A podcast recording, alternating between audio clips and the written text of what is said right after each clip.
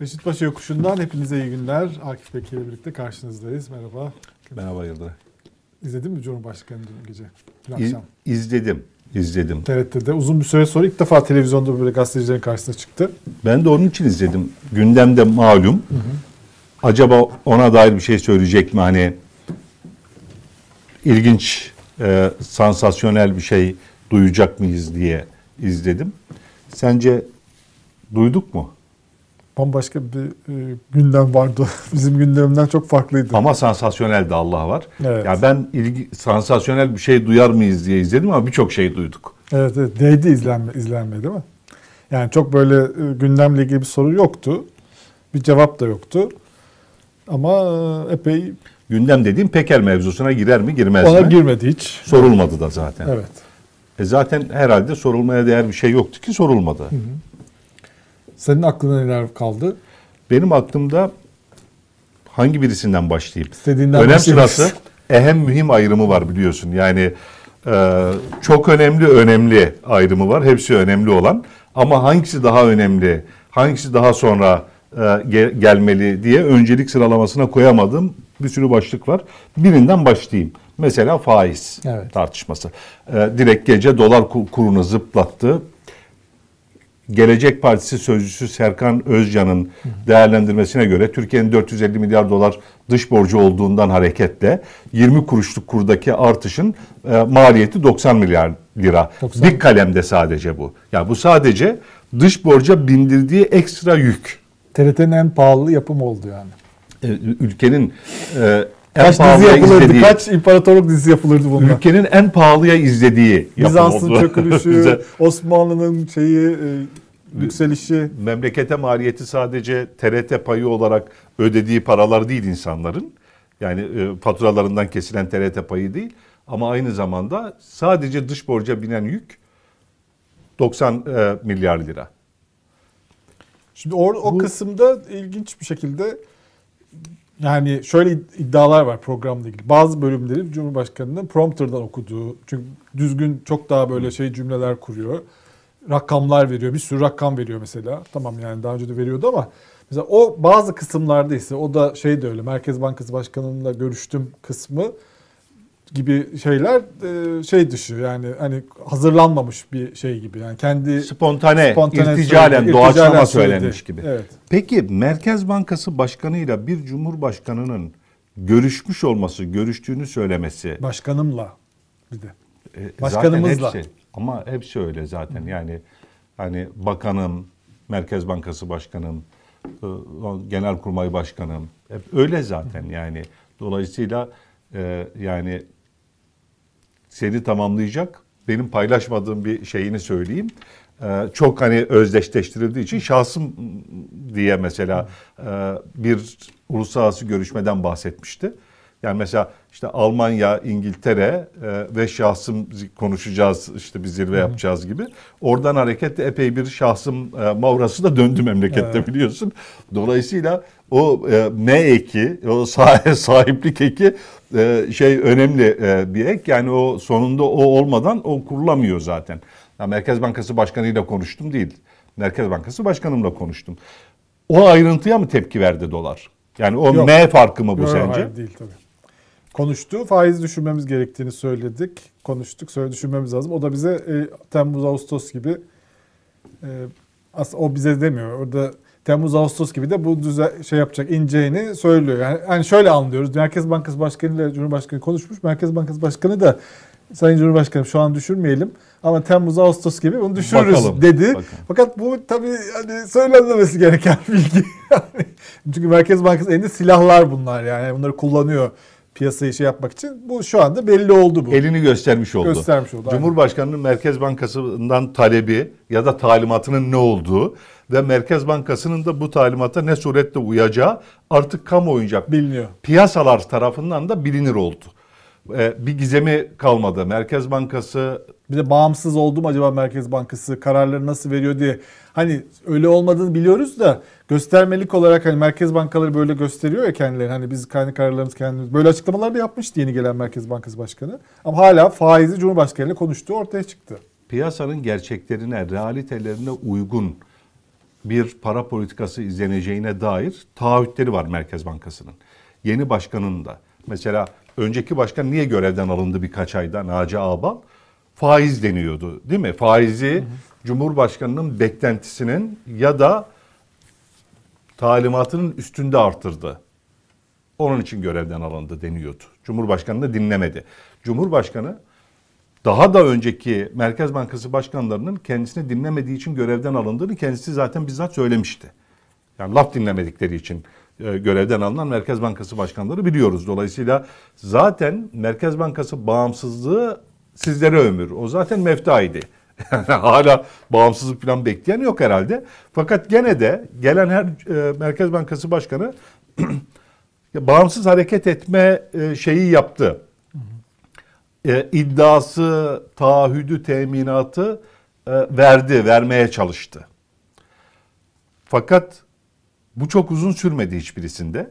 Şimdi burada da uzun sürmedi. Kavcıoğlu da Cumhurbaşkanı ile aynı iktisat teorisini dünyada kabul görmeyen, iktisat aleminde de kabul görmeyen bir iktisat teorisi var Sayın Cumhurbaşkanı'nın. Yani faizi indirirsen mi enflasyon iner? Enflasyonu indirirsen mi faiz iner? Önce enflasyonu mu indirmen lazım faizi aşağı çekmek için? Yoksa enflasyonu düşürmek için önce faizi mi düşürmen lazım? Bu konuda Sayın Cumhurbaşkanı'nın farklı bir teorisi var. Öyle var. Dün Her şey oradan ki, çıkıyor. Ben zaten Arkasındayım dedi. İddiamın şeyindeyim, peşindeyim dedi. Şimdi şimdi o iddia Merkez Bankası'na neye mal oldu ve Türkiye'ye 128 milyar dolara. O da sadece bir kalem.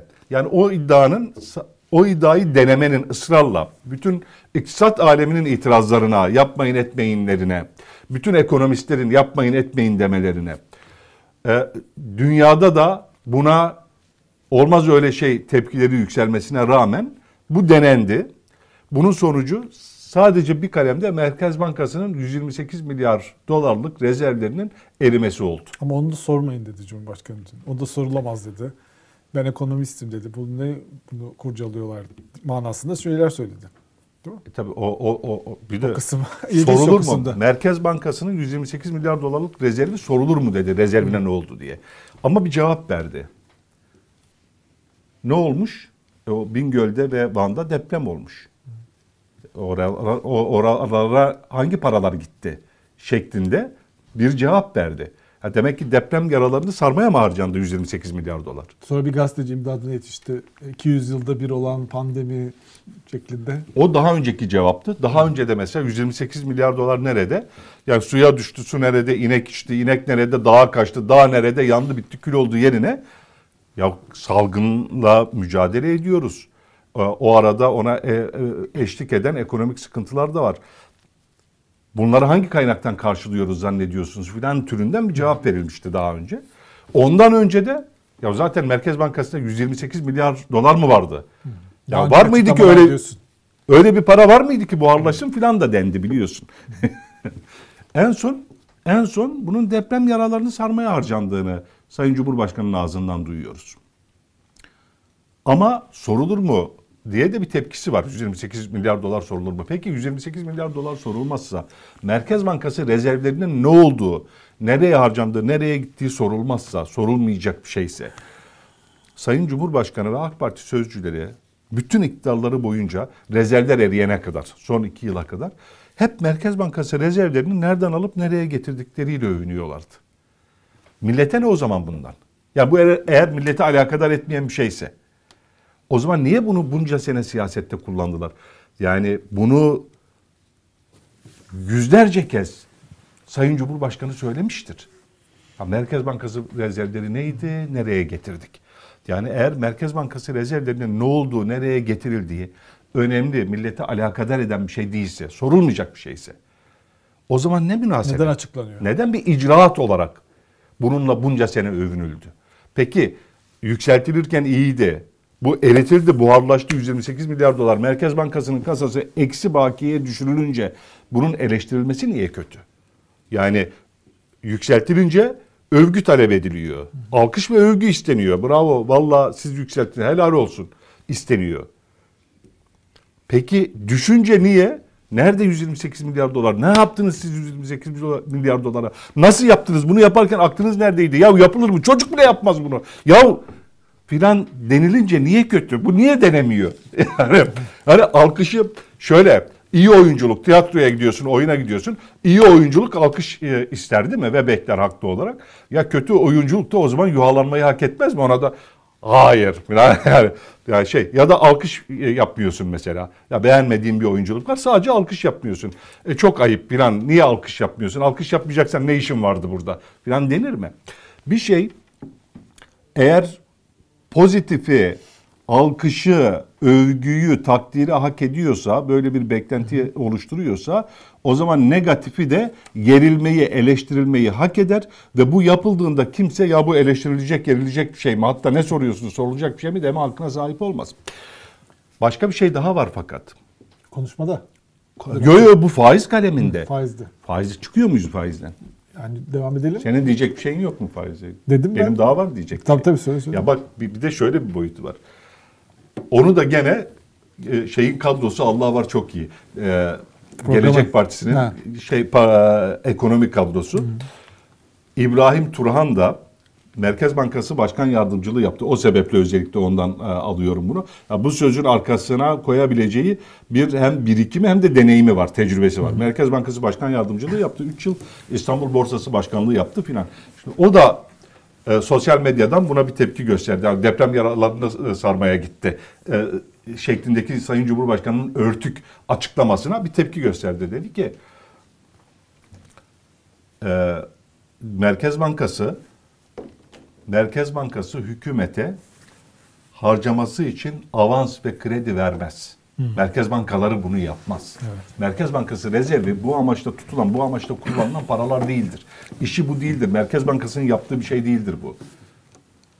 Deprem paraları, deprem yaralarını sarmaya harcanan paralar oradan çıkmaz. Bütçede ayrıca e, her harcamanın, her ödeneğin bir şeyi var, e, karşılığı var, gösterilir. Bunlar bütçe kalemlerinde yer alan şeyler, bütçeden yapılan harcamalar Merkez Bankası'ndan yapılmış gibi gösterilmez. Bütçe hükümetin meclise dolayısıyla kamuoyuna Bütçe Merkez Bankası parasını karıştırmış burada. Tabii paraların nereye gittiğinin hesabını verdiği yasal belgedir diyor. Bütçe nedir? Vatandaşa diyorsun ki bak kardeşim nereye ne harcadın gör senin vergilerini ben böyle e, harcadım. Ya nereye gitti benim verdiğim paralar? Hangi hizmetlere bana nasıl geri döndü bunu görmek senin hakkın bunu zaten hesabını bana sor- soruyorsun. Bak işte veriyorum hesabını şuraları harcadım diyebileceğin yasal belge bütçedir diyor. E, Merkez Bankası kamu kurum kuruluşlarına avans veremez, kredi açamaz. Yani bu zaten mümkün değil.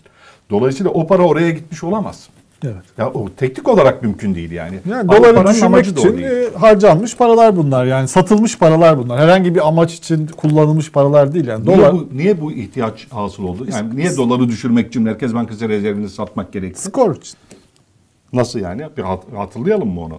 Skor için. Yani yerel seçimler e, olduğu zaman da 2009 yerel seçimlerinden önce başladı bu işler. En fazla o aylarda Şubat, Mart, Nisan aylarında çoğaldı bu iş. E, amaç da zaten bu da kullanıldı. Yerel seçimler dönemine bakıldığında işte faizler düşüyor, dolar düşüyor. İşte 5 lira 10 lira olacak dediler. Hatta aksanla şey aksanıyla bak 5 liraya düştü. Şimdi o aksanı da yapmak istemiyorum. Aslında yaparım da. yapsana Allah aşkına. Allah aşkına. Yok, ben sevmiyorum Ya burada biz bize konuşuyoruz. Yok. Ama olmaz öyle. Biz bize şimdi beklenti de oluştu. Ya, ya. Bunu bir kere söyledin ya beklenti oluştu artık. Yok ben o aksanı şey olarak da sevmiyorum. Çok yani. önemli aksanı mı Neyin yapacaksın? aksanını yapıyorsun yani bir de kimle öyle konuşan biri mi e, dolar şeyi yapıyor yani hani Yok 5 Kimle lira olacak, yok 8 yapıyorsun? lira olacak, yok 10 lira Evet olacak. ya nedir ya bu bu şeyler yani Anadolu Eski hazine- hem temsil hem Anadolu'yu temsil ettiğini söylüyorsun hem de insanların en kötü insan rolüne de onları layık görüyorsun yani bu da bir ayrı bir durum o yüzden sinir olduğum için yapmak istemiyorum. Ee, eski Hazine ve Maliye Bakanı Berat Albayrak'ın eğer böyle giderse dolar zapt edilemez şeklindeki eleştirilere verdiği cevaplardan biriyle ilgili söyledim. Bunu kamuoyuna ona atılacaktır o cevabı. Bütün dünyanın e, ve iktisat e, teorisinin, biliminin reddettiği, yanlış dediği bir teoriyi inadına uyguladı burada iktidar. Neydi o? Az önce konuştuk. Faiz. Enflasyonu indirmek için önce faizi düşürmen lazım. Bütün dünya tersini söylüyor. Faizi indirmek için önce enflasyonu düşürmen lazım. Ya sebep sonuç. E, faiz mi sebep, enflasyon mu sebep? Hangisi sonuç, hangisi sebep? Bu konuda dünyanın tam tersine iddia etti iktidar Sayın Cumhurbaşkanı, Hazine ve Maliye Bakanı o zamanki Albayrak ve bunu uygulamaya koydular. Bütün dünyanın yapmayın etmeyin demelerine rağmen. Fakat öyle olmadı tabii. Ee, dengeleri bozdu, doları zıplattı, kuru filan. Kuru baskı altına tutma, tu- e, baskı altında tutman e, gerekiyordu ki teorinin yanlış değil doğru çıktığını iddia edebilesin. Evet. Ya bak haklı Başarı diyebilesin. Bir başarı var ortada. Bak bütün dünya tersini söyledi. Biz yaptık. Bütün dünya yanlışmış biz doğru çıktık diyebilmek için kuru zıplatmaman gerekiyordu ama kuru zıplıyor. Enflasyon baskılaman gerekiyordu. Bak faizi indirdik enflasyon nasıl çakıldı diyebilmen gerekiyordu. Bunun için Doğal akışında da oluyor gibi havada vermen lazım bunu. tabii buna buna yapay bir müdahale yokmuş. Yani Merkez, Bankası, müdahale etmiyormuş gibi. Merkez Bankası para saçıp pompalayıp piyasaya e, bunu yapay bir şekilde baskılamıyormuş. Bu doğal e, bir başarı durummuş e, gibi göstermen gerekiyordu. Başarı olarak. Gizli el. Piyasadaki el bunu yapıyormuş gibi.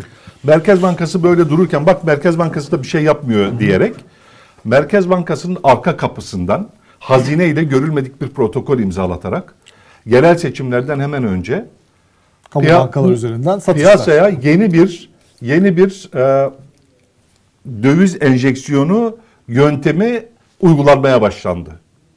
Bunu sonradan öğreniyoruz tabii. Kimsenin haberi yok. Herkes ya ne oluyor? Nereden geliyor bu paralar? Bir, bir gizli el piyasaya para sürüyor ve doları baskılıyor yapayım. Hatta bir televizyon programı hatırlarsan bir ünlü bir gazeteci Cumhurbaşkanı demişti ki "Ya siz böyle demiştiniz o zamanlar ben de inanmamıştım ama şimdi manzara ortada dolar böyle yani haklı çıktınız diye anlatmıştı hatırlıyor musun? Tabii. Uzun uzun uzun uzun. Tabii tabii. Tabii daha dur daha bu bu bir şey değil daha da iyi olacak diyordu. Zaten Hazine Maliye Bakanı Berat Albayrak da atizi itizine karıştı.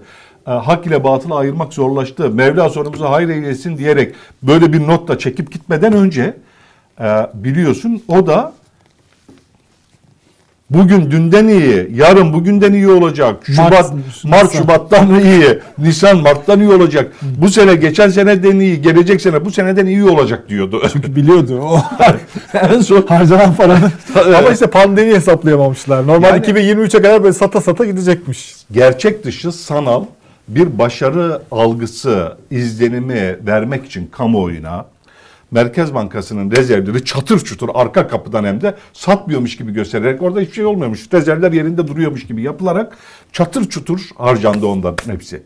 Hepsi 128 milyar öyle buharlaştı. Hiçbir yere gitmedi. Ne depreme gitti ne başka bir yere Hiçbir yere. Yani boşluğa gitti aslında. O, o arada da işte söylediğin gibi e, iktidara yardımcı muavin e, gazeteci arkadaşlar iktidar propagandasını böyle seslendirdi. Yani dediler ki e, hem de iktidara iktidar, iktidar propagandası yaptılar. Yani Cumhurbaşkanı da Cumhurbaşkanı'nın başarı propagandası yapan bir arkadaştan bahsediyorsun.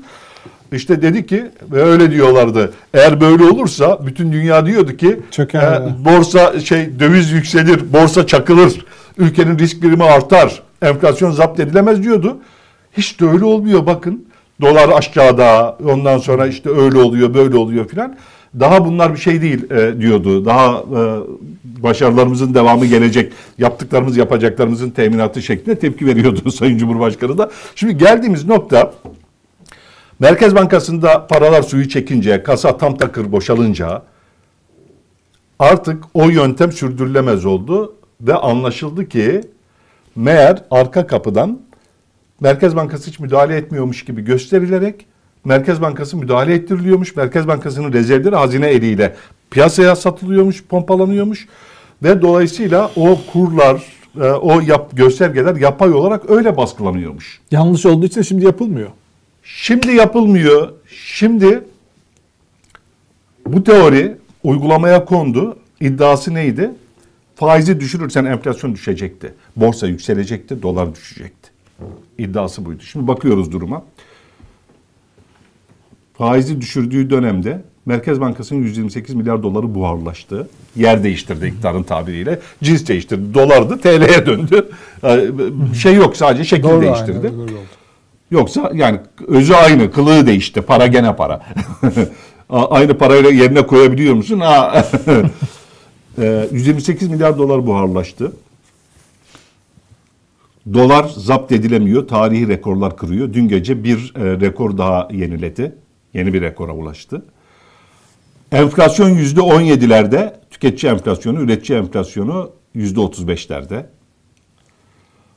İşsizlik tarihi seviyelerde. Ee, borsanın vaziyeti ortada. Ama Türkiye %7 Bu, büyüdü. bu çılgın teoriyi dünyaya dünyayla inatlaşma pahasına e, e, e, deneyen ekip Hazine ve Maliye Bakanı Albayrak vardı başlarında. Görevden ayrılınca piyasalar rahatlamıştı. Bu artık terk edilecek diye. Naci Ağbal göreve getirilince ha rasyonelleşme dönemine giriliyor demişti. Lütfi Elvan Naci Ağbal ekibi geldi. Eski ekip gitti. Merkez Bankası Başkanı, Hazine Maliye Bakanı. O piyasalar rahatlamıştı. Sayın Cumhurbaşkanı da piyasalardaki e, e, tepkilerin, borsanın yükselmesinin, doların düşmesinin, risk puanının düşmesinin doğru yolda olduklarını gösterdiğine, bu göstergelerin yapılan değişikliğin, ekonomi yönetimdeki değişikliğin e, e, olum, e, doğru olduğuna delalet ettiğini söylemiş. Bundan memnuniyet duymuştu. Herkes de demişti ki artık tamam bu terk edildi, anlaşıldı, bu denendi, bunun yanlışlığı görüldü. E, maliyeti çok ağır oldu gerçi memlekette. O 128 milyar doları oraya koymak Allah bilir daha kaç e, zamanını alacak memleketin ama ama neticede en azından yanlışlığı görüldü zannedilmişti. Fakat birkaç ay sonra, 4 ay, 4,5 ay sonra Naci Ağbal görevden alındı. E, faizi ar- arttırıyor diye, Cumhurbaşkanı'nın teorisinin tersini yapıyor diye. Yerine gelen Merkez Bankası da, e, yeni başkan da güya faizden dolayı gelmişti. Faizi düşürecekti. Hiç ellemedi faizi. Şimdi Sayın Cumhurbaşkanı eski teorisini de terk etmediğini söylüyor. Yeni başkanın işte Temmuz Ağustos'ta da Ağustos'ta da faizi tekrar eskisi e, eskiden olduğu gibi baskılamaya e, yapay biçimde yani enflasyon düşmeden, şartları oluşmadan faizi indirmeye başlayacağını söylüyor. Ama harcayacak bir 128 milyar dolarımız daha yok. Bu teoriyi e, sürdürebilmek için başarılıymış bir başarılıymış gibi gösterebilmek için harcayacak Merkez Bankası'nın Harcayacak bizim milli gelirlerimiz var. Merkez Bankası Sek- bizim oluyor mu? Biz diyebiliyor muyuz? Merkez Bankası başkanımızın, Merkez Bankamızın falan diyebiliyor. Türkiye'mizin. Türkiye Cumhuriyet, muyuz? Cumhuriyet Merkez Bankası adı. Türkiye Cumhuriyeti Tam bizim Merkez olmuyor gibi böyle hani yine bizim sayılır ya. Bizim tabii Türkiye Ama Cumhuriyeti. Sayın Cumhurbaşkanınınsa, Merkez Bankası Başkanımsa, Merkez Bankamsa herhalde senin benim de Merkez Bankamız Olabilir, oluyor. tamam, evet, doğru. Aa, neticede, neticede senin benim de olduğuna göre yani her bir vatandaşın da Merkez Bankası olduğuna göre e, 128 milyar dolarlık rezervi nereye gitti diye sormak herkesin hakkı. Evet. Evet, bu konuda benim söyleyeceklerim bunlar. Biraz uzattım lafı. Ama önemli bir mevzuydu. Bu çok önemli. Bu direkt, Bu direkt- biz niye fakirleşiyoruz, niye yoksa işsizlik, enflasyon, cebimizdeki para nasıl buharlaşıyor? Dün akşam durduk yere evimizde oturup televizyon izlerken nasıl 90 milyar daha içeri girdik filan bu onun açıklaması. Çok mühim mesele ya. Çok çok. Evde Yani otururken cebimizden para gitti tekrar yani. Evet. Otururken televizyon izlerken. Yani e, bunu böyle söylemesi televizyonda doğrudan şey yaptı. Onun dışında yani yani sorul, sorular yoktu zaten. Hani bir şey yoktu. Hani böyle bir işte icraattan icraata koşuyorsunuz, açılıştan açılışa koşuyorsunuz. İşte bu hız nedir? Yorulmuyor musunuz efendim? Bu enerji nereden Evet, geliyor? e, bu hız acaba hükümet sistemin hızından mı geliyor falan diye böyle herkes kendini gösterdi herhalde orada. Ee, bağlılığını e, ortaya koydu. İşte denizde birisi dedi ki denizde diyor e, şeyler güzel haberler geldi. Karadan da güzel haberler geliyor. Her yerden güzel haberler geliyor. Denizden, karadan, havadan. Yani böyle güzel haberler şey gibiydi yani. Bir nevi yoklama yapıldı diyorsun yani. Evet. Yoklama alındı. Orada e, herkes de mevcut bildirdi. Evet, ben evet. buradayım diye Soru kendini yoktu yani. gösterdi Hani gazeteciler. Bir soru diyorsun. yoktu. Bir hayvan hakları ile ilgili bir soru oldu. Ben ona hiç girmeyecektim. Bak söyleyeyim sana. en somut soru. Abo. ben hiç var ya. Orada yani evet. iki hayvanı varmış e, bir şeyin ama dün dün ikiymiş.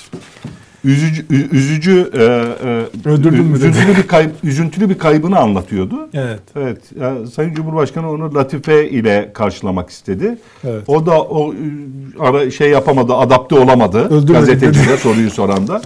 Öldün, öldürdün mü diye döndü iş. Sonra yok öldü de diyemedi. Yani teke düştü dedi filan. Biraz tuhaf bir diyalogtu. Biraz sürreel bir diyalogtu. Yani gerçek soruları sormak mümkün olmayınca böyle e, tuhaf şeyler ortaya çıkıyor. Yani işte Gerçek soru ne? Sen olsan ne sorardın? bin tane soru var yani ama e, ya Amerika mesela Biden'la görüşecek yani nedir yani işte S-400 meselesinde durum nedir bunları sor bana hani diyelim Sedat Peker meselesine girmiyorsun da hani bari bu konularda e, daha e, iyi net sorular öğrenmek amacıyla sorular sorulabilir ama, Ama- olmadı yani onlar da mümkün değil böyle bir şey. Ama şuna girmesi sen konuyu değiştireceksin. Yok değiştirmeyeceğim sadece Ha, şuna- çevirdim. Sedat Peker mevzusuna girmemek mümkün mü peki? Bir takım suç itirafları, ifşaatlarından oluşan iddialarda bulunuyor. Ee, o dünyanın kara kutusu denebilecek bir kişi. Sayın Cumhurbaşkanı'nın da adı zikrediliyor. Onun da adı geçiyor Tayyip abi diye. Fotoğrafı var, geçmişte düzenlediği mitingler var. Partisinden, e, hükümetinden cevaplar var. İçişleri Bakanı iki kez yayına çıktı bu sebeple. E, e, Cumhurbaşkanı da adını anmadan grup konuşmasında iki kez bu konuya girdi. Yani İçişleri Bakanı'na 24 gün sonra sahip çıkan bir konuşma yaptı. Ondan önce ilk hafta da Yapmıştı. grup konuşmasında işte e, Mafyayla çet- çuvala çet- giren- çetelerle çuvala giren yılan yılanla çuvala girmiş gibi olur. Sonuçlarına da razı olur o zaman. Katlanır yani e, filan demişti. Şimdi bu yok sayılacak bir şey mi? Odanın ortasında kocaman bir fil var. Bu acaba mesaj bu Yok muydu? Program bir şey. mesajı acaba bu muydu? Biz bunu yok sayıyoruz. Bizim gündemimiz böyle değil. Türkiye'nin bambaşka bir gündemi var. İşte şehir hastaneleri konuşalım, işte gaz şeyleri konuşalım, işte camileri konuşalım. Bunu yok sayıyoruz mesajı sanki vardı programda. Ya ben de doğrusunu istersen birden fazla sansasyonel yani muhalefetin ağzına konuşacağı, tartışacağı ya da tepki göstereceği başlık verilince acaba ya onu tartışacağınıza alın işte tamam ma- mevzuyu ben veriyorum size tartışın mı denmek istendi. Çünkü mesela anayasa meselesinde 128 madde çalışıyoruz dedi. Yani Evet. şimdi 128 milyar dolar mevzusu var. Afişler, pankartlar kaldırılmış. 128 milyar dolar nerede sorusu Cumhurbaşkanı'na hakaret sayılmış. Oradan işlem görmüş. Savcılıktan işlem yapmış. Polis gitmiş her yerden sökmüş. Sonra mahkeme karar vermiş. Hadi oradan bunun neresi hakaret, ne münasebet filan demiş. Tekrar geri dönmeye başlamış 128 milyar dolar filan. Bu bundan evvel kaçınılan bir şeydi. Her yerden toplatılan, yasaklanan bir şeydi 128 milyar dolar nerede. Şimdi ya bunu tartışacağınıza bari 128 milyar doları tartışalım o daha iyiydi filan der gibi o tartışmaya davet eden bir tutum var. Merkez Bankası Başkanı ile ilgili yaptığı Evet. açıklama faizle ilgili iddiasında ısrar, inat, 128 milyar 128 başlıklı anayasa hazırlığı yapıyoruz filan sözleri hep bu da bu tartışmayı kışkırtan şeyler gibi değil mi? Biraz öyle evet. Ya sen kasten mi yapılıyor acaba yani öyle mi düşünüyorsun sen? Yani bir, O bir çeşit... kasten yapılıyorsa da bize pahalıya patlayan bir tartışma. Evet. Yani bu siyasi o yapacağız cebimizden güçlü para değil. bu Oradaki argümanlar da çok güçlü değil. Yani verilen şeyler yani şu anda bu programla ilgili konuşulan her yerde konuşulan şey işte Merkez Bankası Başkanı ile konuştuğunu söyledi. Dolar yükseldi. Yani iyi bir argüman da değil bu. Yani sunduğu şey de Ama iyi öbür- bir malzeme değil. Ama ehven işer olabilir. Öbürü o kadar kötü ki. Bu ondan daha az kötü diye tercih Benim ediyor aklımda şöyle bir şey var yani programın ama, amacı yani herkes işte o da şeyde Sedat Peker Cumhurbaşkanı'na e, şey yaptı seslenen e, işte video bir dahaki videonun konusunu şey yaptı. Hani dünkü Abdülkadir Selvi'nin yazısındaki mesaj gibi yani biz onu önemsemiyoruz siz de önemsemeyin. Ak işte bak TRT'ye çıktım. Zaten gazeteciler de bunu önemsememeleri gerektiğini yok. biliyorlar. Konu zaten hani onlar da bunun farkındalar. Hiçbir şekilde bunu önemsemiyoruz. Biz kendi gündemimize bakıyoruz programı mı acaba bu? Çünkü bir havada değişti ya. Herkes 100 milyon, 130 milyon kişi bunu izliyor. Yani hep bu mu konuşulacak? Hani biz de kendi gündemimizi ortaya koyalım. Bir de hazırlanılmış işte ekranlardan bir şeyler kayıyor. Cevaplar, sorular hazır, cevaplar hazır gibi. Ama orada da bir şey de çıkmadı. Yani bir malzeme de tam çıkamadı oradan. O kadar belki biraz daha şey hani dişli sorularla falan olsaydı belki yine o. Orada da bambaşka bir şey oldu yani. Hani Bakın hayvan bizim- hakları falan şeyinde orada var skandallar çıktı. Bakın hiç bizim gündemimizde böyle şeyler var mı? Evet. Bak biz böyle şeyler Islık konuşuyor muyuz? gibi oldu konuşuyor evet. muyuz hiç? Siz de konuşuyorsunuz böyle şeyleri falan dendi ama şimdi bu gündemin mesela YouTube'da izlenme sayısı öbür yayın YouTube'dan yapıldığı için söylüyorum. Millet neyi konuş ne konuşulsun, hangi sorulara cevap verilsin istiyor. Milletin ilgisi hangi tarafta oluştu, ne üzerinde oluştu, Ee, bu- neye odaklandı millet. Bunu anlatmak için söylüyorum. Yanlış anlaşılmasın. Ya bu mukayeseyi oradan yapıyorum. Şimdi YouTube üzerinden yapıldığı için öbür yayınlar. Mesela bu yayın, TRT Haber'in bu yayını YouTube'da kaç anlık izleyiciye ulaştı ve sonrasında ne kadar izlendi? Öbür yayın ne kadar izlendi? Buna bu siyasetin kayıtsız kalamayacağı bir şey. Evet. Ya bir tarafta kalabalıklar toplanmış. sen kala, o kalabalıkların ilgilenmediği, onların öncelikli olarak cevap beklediği sorulara girmiyorsun, ilgilendiği sorulara. ilgilenmediği konularda gündem başlığı açmaya çalışıyorsun. Bu beyhude bir çaba değil mi? Yani e, orada bir bir canlı ilgi oluşmuş. Bir takım konular var. Bu ülkeyle ilgili konular. Bir, bir takım gizemli işlerden bahsediliyor, karanlık ilişkilerden. Tam da kayıtsız da kalınmamış zaten. Bakan çıkmış iki kere televizyona bir sürü insanlar açıklamalar yaptılar. İkna etmiş mi ki? İkna Yani- edebilmiş mi? İkna edemedi ama kayıtsız kalınmadı. Hani hiç yok sayılan bir şey olmadı bu. Yani Tabii tabii. Cumhurbaşkanı da yok saymadı Ya canım. yani ona evet. bakarsan iki kere grup konuşmasında girdi mevzuya. Fakat sorular cevapsız. Mesela İçişleri Bakanı 10 bin dolar Evet. organize suç örgütü liderliğinden aranan Sedat Peker'den 10 bin dolar aylık maaş alan bir siyasetçiden söz ediyor. Cumhurbaşkanı da bize diyor ki çetelerle kimin kol kola girdiğini millet görüyor. AK Parti sözcüsü Ömer Çelik diyor ki sanki AK Parti e, Sedat Peker mitingler yaptığı dönemde koruyup kollamış gibi gösteriliyor diyor. Buna tepki gösteriyor. E, e, Peker de resmi evrakla da doğrulanan şekilde yurt dışına çıktıktan 7 ay sonrasına kadar korumasının devam ettiğini, Devlet devletin çıktı. kendisine polis koruması verdiğini söylüyor. Anadolu Ajansı Şimdi- bunu haber yaptı. Onun söylemesi artık oraya Tabii. geçtik. Anadolu Ajansı bunu doğrulayan haber Doğruladı. yaptı. Cumhurbaşkanı e, şeyin e, çetelerin, onları koruyan kollayanların uzantılarının filan hepsinin CHP Genel Merkezi'nde toplandığını, oranın bir suç örgütü haline geldiğini söylüyor. CHP Genel Merkezi'nin Bay Kemal'in oraya çevirdiğini söylüyor. Bu 10 bin dolarla ilgili bir şey oldu, gelişme oldu. Fark et, onu fark ettin mi? Kılıçdaroğlu e, Mustafa Şentop'u çağrı yaptı. Mustafa Şentop da ona cevap verdi. Ve Mustafa Şentop cevabını gördün herhalde. Ben almıyorum mu? O, o ben değilim mi dedi. Hayır hayır şöyle dedi. Hayır Mustafa Şentop zaten sensin diye cevap vermedi.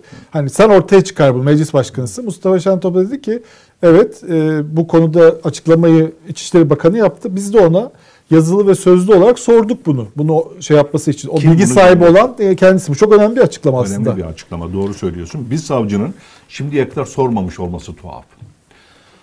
İçişleri Bakanı'nın da görevi sebebiyle kendisine gelen somut bir suç bilgisini, bu bir suç, suçtan bahsediyor İçişleri Bakanı. Kendisine bu bilgi görevi sebebiyle geliyor. Bir istihbarat bilgisi bu. Bu bilgi ve kanıtı var bir yazışmadan söz ediyor. Kanıtı var elinde. Bunu yargıya intikal ettirmemiş olması ve bir savcının henüz bunu sormamış olması dünyanın en acayip işi. Hukukun H'sinin olduğu yerde böyle bir şeye rastlayamazsın. Bir yerde eğer hukuk dumanlaş, e, buharlaşmadıysa bu olmaz. 128 milyar dolar gibi. Ama herhalde onu da sormaya hakkımız yok. Ya hukuk nerede diye herhalde soramıyoruz yani. Var mı hakkımız? Sistem izin veriyor mu? Çünkü sistem de çok partili çok partili olmaya da izin vermiyormuş. Onu da dün söyledi Cumhurbaşkanı. Ona da gelelim yani. Bir de burada 10 bin dolar e, eğer muhalefet partilerinden bir siyasetçi olsaydı herhalde şu ana kadar öğrenmiştik onu değil mi? Şimdi soru o. Tabloyu söyledim. İçişleri Bakanı diyor ki yeraltı dünyasının organize suç dünyasının siyasi bir ayağı var, bir uzantısı var diyor. Benim elimde yazışma var. Bir tanesini yakaladım mesela diyor. Yazışma var diyor. Bir milletvekili direkt maaş alıyor aylık diyor. Cumhurbaşkanı diyor ki çetelerle kimin kol kola yürüdüğünü millet görüyor. E, o da biliyor demek ki. Zaten bildiğini şöyle gösteriyor. CHP Genel Merkezi'nde toplandı hepsi diyor. Orada arayın diyor yani başka yerde aramayın. E, AK Parti sözcüsü yani biz mi koruduk kolladık diyor. O zaman koruma kararını CHP mi verdi, Bay Kemal mi verdi, İsmet Paşa mı verdi? Tek parti döneminde mi verildi? Bunların bunlara savcının el koyması lazım. Bu koruma kararını kim verdi? 10 bin dolar maaş alan kimmiş? Bu bilgiyi nasıl kendinde tutarsın göndermezsin? Siyaseten kullanacağın bir bilgi mi? Bir suç eyleminden bahsediyorsun.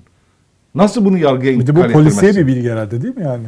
Öyle tabii canım. Soruşturma evrakı olarak olan bir bilgi herhalde. Ya da masak şeyi mi? Yani mutlaka resmi bir belge bu. Yoksa İçişleri Bakanı'nın Bir e, yazışmadan gelen bir şey bahsediyor. değil. Tabii. Ya bu görevi sebebiyle ona ulaşan bir suç eylemi bilgisi bu. Bir suç faaliyeti bilgisi. Bir bağlantıdan bahsediyor, suç bağlantısından bahsediyor. Ee, şimdi ne CHP genel merkezi basılıyor. Madem çetelerle kol kola kimin yürüdüğünü onlar görüyor. Kor, polis korumasını da Peker'e e, Bay Kemal verdi. E, o zaman CHP genel merkezi basılsın. Hepsi de orada toplanmış durumda. Öyle bir e, harekete geçilmiyor. Polis duruma ya Cumhurbaşkanı'nın e, beyanlarını devletin başı beyanlarını suç ihbarı kabul ederek ne savcı ne polis harekete geçmiyor. Ya suçlar toplanmış orada. Gidin yakalayın da. Yok yani. Peki orada bulamazsanız neredeyse arayın yakalayın kardeşim. Bak çeteler varmış ülkede. Cumhurbaşkanı söylüyor. Çeteler var. Bununla kol kola yürüyen siyasetçiler var. İçişleri Bakanı da bir ipucu veriyor. Biri 10 bin dolar maaş alıyor bunların diyor. Yakaladım diyor yazışmasını. Ya siz niye yakalamıyorsunuz? Gidin de yani ba- bakın CHP Genel Merkezi'nde bulamazsınız. Her kapıyı açın bakın nerede bu diye. Bunu bulun. Bunu bulun. Siz nasıl suçla mücadele edeceksiniz? Cumhurbaşkanı İçişleri Bakanı Süleyman Soylu'ya desteğini açıklarken suçla mücadelesinde hep yanında olduk, yanında ola, yanındayız, yanında olacağız dedi. Ve böyle mi suçla mücadele ediliyor? Böyle mi örgütlü suçla mücadele ediliyor? Örgütlü suçun siyasi ayağı ortaya çıkmış. Bu bilgi İçişleri Bakanı'nda var. Kendine saklıyor bunu. Ya da yok. Çok güçlü değil yani argümanı. Somut bir şey söyledi. Yazışma var. Düşmüş yazı bir yere dedi.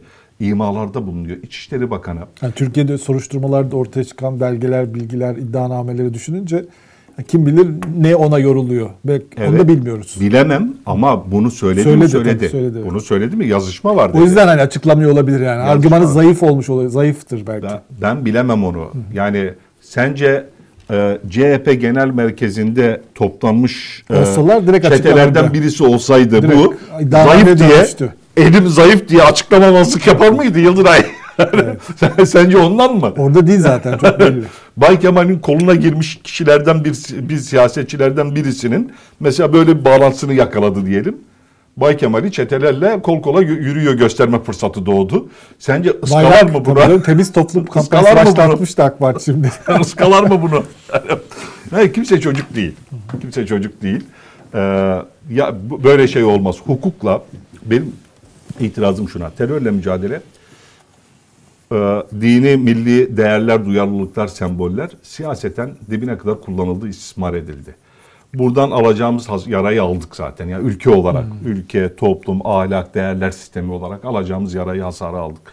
Ya arkadaş, şimdi suçla mücadelede, terörle mücadele, muhalefetle mücadeleye alet ediliyordu. Muhalefetle mücadele, rekabet, demokratik çekişme, terörle mücadele havasına sokuluyordu. Sanki e, sandıkta e, a- muhalefetle meşru, yasal, demokratik, siyasi muhalefetle, rakiplerle yarışılmıyor da terör örgütleriyle yarışılıyor, mücadele ediliyormuş e, gibi gösterildi filan. Ama şimdi arkadaş bir de başımıza suçla mücadelenin istismarı çıktı. Suçla mücadele şimdi siyaseten kullanılıyor. Buradan oraya geçebiliriz bence. Cumhurbaşkanı ne dedi? Ya e, çok partili e, sistemle millet rahat etmiyor dedi. Öyle miydi cümle? Öyleydi sanırım. Evet öyle bir lafı var.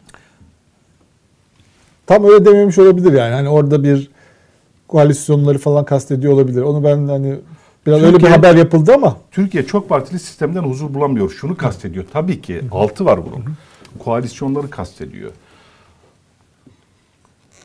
Koalisyonlar e, dönemi geride kaldı. Çoksa işte Türkiye'ye pahalıya mal olduğu zaman kaybettirdi falan diyor. Ve dolayısıyla artık yani çok partili sistemde Türkiye'nin huzur bulamadığını, bunun e, buna bir daha dönüşün de söz konusu olmaması gerektiğini parlamenter demokrasiye dönüş çağrılarına cevaben söylüyor koalisyonlar kötüdür diye. İyi de şimdi bu süreçte Evet. suçla mücadele mesela siyasete alet ediliyor dedik ya sadece rakip siyasi partilerle mücadeleye, rekabete alet edilmiyor. Parti içi çekişmeye alet Tabii, ediliyor. tabii. Onu diyecektim. Yani bırak mesela e, AK Parti iktidarda kalabilmek için Saadet Partisi'ni şimdi ittifaka katmaya çalışıyor. İyi Parti ittifaka çağırmadı, çağ, çekmeyi denedi. MHP ile zaten ittifak halinde. Doğu Perinçek dışarıdan şey veriyor. Yani üç, üç partili bir şey var. Blok var, iktidar bloğu. Buna iki parti dışarıdan başka partileri de katmaya çalışıyor. Ee, bu koalisyon olmuyor diyelim. Bu koalisyon değil diyelim. Eskiden koalisyonlar sandıkta şekilleniyordu. Millet karar veriyordu koalisyon kuruna. Şimdi zaten sandığa gitmeden önce sandık ön, seçim öncesinde koalisyon e, ön koalisyon kurmak zorundasın. Sandıktan başarılı sonuç alabilmek için. Ama bunu geçtim. AK Parti'nin kendi içinde İçişleri Bakanı ile mesela Adalet Bakanı'nın bu tartışmalarda birbirlerine örtük mesajlar verdiği söyleniyor. O diyor ki o adaletten yakınıyor, yargıdan, hukuktan yakınıyor İçişleri Bakanı, İçişleri Bakanı. Ama bu arada kendisine gelen bir suç bilgisini de bir türlü savcıya vermiyor. Adalet Bakanı da bu işlere yargı karar verir diyor. Adalet Bakanı örtük olarak ona cevap verdi dönüyor. Yani eskiden bu tartışmalar koalisyonlarda koalisyon ortakları arasında olurdu böyle sürtüşmeler. Şimdi direkt AK Parti'nin içinde oluyor. Emniyet Genel Müdür Yardımcısı İçişleri Bakanı'nın açıklamalarını toplumu rahatsız ettiğini söylüyor. Kimmiş bakalım beni görevden alacak diye meydan okuyor. Temizlik dürüstlük konusunda meydan okuyor İçişleri Bakanı'na. Emniyet Genel Müdür Yardımcısı. İçişleri Bakanı Emniyet Genel Müdür Yardımcısının eski görevinde İstanbul'daki görevinde ve o zamanki diğer il müdürü ve valisinin e, Peker'e koruma kararından sorumlu olduğunu söylüyor. FETÖ izi bulundu diye Anadolu Ajansı haber geçiyor. Sonra bu tepkiler üzerine ok kaldırılıyor. Dönemin il emniyet müdürü Selami Çalış e, Selami Altınok tepki gösteriyor. Anadolu Ajansı haberi geri çekiyor. O zamanki İstanbul e, valisi şimdi Ankara valisi Vasıf Şahin. Bunlar koalisyon dönemlerinde olurdu. İçişleri Bakanı diyor ki televizyona çıkıyor. Ben İstanbul Emniyeti üzerinde kontrolüm yok diyor. İstanbul Emniyet Haberim Müdürü yoktu diyor. biz e, e, İçişleri Bakanı ile ayrı taraftarız. Bir suç konusunda, bir suçla mücadele konusunda biz ayrı taraftarız dedi diyor. Denir mi böyle bir şey diyor. Ya bunlar zaten koalisyon döneminde bundan öte bir şey olmuyordu ki. BP ile olan durum da e, daha da ilerisi. İçini söylüyorum sadece. Öbürüne geçmiyorum. Yani saadete çekme ihtiyacı nereden doğdu? İyi Parti'yi niye katmaya çalışıyorsun koalisyona? Ee, ittifak adı ittifak olunca koalisyon olmamış mı oluyor? MHP e, ile AK Parti'nin bir arada kalma mecburiyeti nereden e, doğuyor filan. Bunları zaten geçiyorum. Ya da aralarındaki görüş ayrılıkları. Ee, Bahçeli ne dedi? Ee, Cumhurbaşkanı'nın katıldığı Ayasofya'daki Evet. hafız e, e, şeyiyle hafızların mezuniyet e, merasimiyle ilgili İcazet o, merasimi. o icazet merasimiyle ilgili orada konuşan hocanın Mustafa Demirkan'ın Atatürk'e ima olarak anlaşılan işte kafir vesaire şeklindeki sözlerine Gizli FETÖ'cü araştırmalı dedi. gizli FETÖ'cü mü acaba bir bakılmalı buna dedi. Evet. Şimdi bunlara girmiyorum zaten yani AK Parti ile MHP Ama orada ilginç mesela o da şu açıdan ilginç. Hani sen devam et de. Ee, mesela AK Parti bir sürü konuda MHP ile ilgili konularda e, şey pozisyonunu belli etmiyor değil mi? Yani böyle hani AK Parti içinden de mesela ne bileyim Alaaddin Çakıcı bırakılıyor falan böyle konularda hani şeyini koymuyor yani pozisyonunu ortaya koymuyor. MHP ise mesela Devlet Bahçeli işte Atatürk konusunda şey hani MHP'nin bir şeyi var daha hassas. demir yumruğunu vuruyor Bahçeli kürsüye. Evet ve söylediği kişi Cumhurbaşkanı'nın en yakını, en değer verdiği, e, Kur'an eğitimi aldığı ondan hoca. Rize hemşerisi hem de e, şey yani e, bu konuda şu anda en önemli otorite, icazet verme şeyi olan kişi. Onunla ilgili böyle bir hoca ile ilgili şey diyor FETÖ'den araştırmalı diyor. Mesela ama şu anda mesela şimdi Cumhurbaşkanı konu, dün akşam söylemedi ya da bugün konuşmasına muhtemelen bu konuyu girmeyecek. Yani hani şöyle bir şey demeyecek. Yani ne demek ya benim hoca tamam öyle bir laf etti de FETÖ araştırısında ayıp oluyor da diyemeyecek mesela değil mi? Ama Devlet Bahçeli mesela herhalde hukukunu da biliyordur yani çünkü bir Google mesafesinde o hocayla e, Cumhurbaşkanı hukuku, yok başkanın kayınpederi falan hani oralardan anlayabilir. Yani birine sorsa derler ki ha bak o hocaya sakın dokunma. O çok önemli bir hoca yani Tayyip Bey için çok kıymetli o. Hani o zaten o yüzden o icazet merasiminde, torunun icazet merasiminde o yüzden orada. Hani böyle de deme yani eleştir de FETÖ şeyi yani hiç de alakası da tabii ki yok. Yani bir sürü insanda yok da onun da yok yani. Ama onun kafasında en azından onu sallama yani. Hani ayıp olur da ya da bilmiyor yani. Bilmiyor da olabilir tabii. Bu siyaset Ankara'da ben her şeyin herkesin her şeyi bildiğini de düşünmüyorum. Ama mesela bu konuda şu ana kadar AK Parti içerisinden kimse hani ayıp etti Devlet Bahçeli'de demedi diyemez de yani değil mi? E, İşte koalisyon bu oluyor işte. Koalisyonlarda böyle Yani olur bu işler. Kötüydü. Koalisyonlardan bu millet çok çekti. Bir daha o döneme dönmeyi kimse istemez denilen dönemde 90'lı yıllarda koalisyon ortaklarındaki görüş ayrılıkları, sürtüşmeler, çekişmeler, e, masa altından tekme atmalar, işte dirsek çakmalar filan. Şimdi bırak e, AK Parti'nin ittifak ortaklarıyla arasında yaşanmayı, AK Parti'nin kendi içinde yaşanıyor. Ben onu diyorum. Evet, daha evet. vahim. AK Parti'nin kendi evet. içinde yaşanıyor. Yani şeye MHP ile arasındaki görüş ayrılıklarına, e, farklılıklara falan bakmaya bile gerek yok. Evet. AK Parti'nin kendi içinde oluyor. Davutoğlu bile Neden dedi ki neden sahip çıkmıyorsunuz? O isimleri tek tek saydı. Onların 17-25 Aralık ve 15 Temmuz'daki rollerini hatırlattı. Bu isimleri nasıl harcarsınız Yani- diye şey yaptı. E, yani bir bakanın mesela İçişleri Bakanı'nın ya oraya ben bakamıyorum filan İl Emniyet Müdürlüğü İstanbul İl Emniyet Müdürlüğü benim kontrolümde değil filan diyebilmesi ya da benle il, çekişiyor İl Emniyet Müdürü biz ayrı taraflarda değiliz diyor filan Kamuoyunda ayrı taraflarda değiliz diyor e, ne, ne zaman diyebiliyordu? Ancak koali- koalisyon dönemlerinde çünkü paylaşıyorlardı aralarında. Yani herkesin bir e, yetki alanı e, oluyordu. Sorumluluk ve yetkiler paylaşılıyordu filan. Bakanlıklar paylaşılıyordu. E, ayrıca bir takım öne, bu partilerin, koalisyon ortaklarının e, verdiği öneme, e, o e, oralardaki etkinliğine göre alanlar, iller, bölgeler falan paylaşılıyordu. Böyle sürtüşmeler ondan çıkıyordu. E, 90'lı yıllarda ancak koalisyon ortakları arasında görebileceğimiz şeyleri şimdi AK Parti'nin içinde görür olduk, görebiliyoruz. E o zaman ne anladık bu işten? Yani, yani tek partili, çok partili sistem kötü. O zaman tek partili sisteme dönelim mi? Yani dönsek ne olur? Zaten ona dönebilmiş değiliz de. Yani AK, AK Parti iki, üç partiyle iki partiyle ittifak içerisinde şu an. Yani Perinçe'yi de sayarsak Vatan Partisi'ne. Ee, yanına iki parti daha katmaya çalışıyor. Bunu beşe çıkarmaya çalışıyor. Beş partili bir koalisyonla iktidarda kalmaya çalışıyor AK Parti şu an. İyi de Saadet Parti'yi de çekmeye çalışıyor. Davetler yapıldı, çağrılar yapıldı. Ya beş partili koalisyon 90'lı yıllarda gördün mü sen? En son 2001'de AK Parti'nin iktidarı devraldığı parti, sandığa gömülen e, koalisyon, iktidar pardon hükümet, üç partiliydi. Ee, çoğu iki partili koalisyonlarla geçti 90'lı yıllar değil mi? Yani Z kuşağı bilmez şimdi. Bu arada Gül gibi mevzuyu da burada harcattın bana. Benim yarınki konum bu.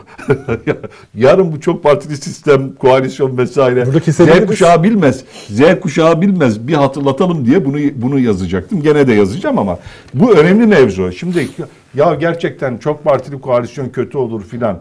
Ya hali hazırdaki yapı 90'lı yıllarda kötü denilen koalisyon, kayıp denilen e, dok- 10 yıl koalisyonlu 10 yılın e, bize verdiği tablodan daha geri, daha mütenasip, uyumlu, daha homojen bir tablo değil şu anki iktidar yapısı. Evet. Ee, ne yapalım? Bitirelim burada. Var mı? Ben Yazını döktüm. iyice Sen- yazını e, şey yapma, söyleme burada. Biraz kalsın. Biraz kalsın. Biraz biraz, Biraz kalsın. Yani şey, evet. Şu kısmı kaldı mesela. Ya çok partili sistemde millet huzur bulamıyor da o zaman tek parti döneminde niye şikayet edip duruyor AK Parti bunca zamandır ve bunun ekmeğini yedi. Ee, tek parti dönemine dönmek bir teklif mi? AK Parti bunu, bunu mu e, teklif ediyor? O zaman oradan da tekrar meşrutiyete, mutlakiyete geri mi döneceğiz?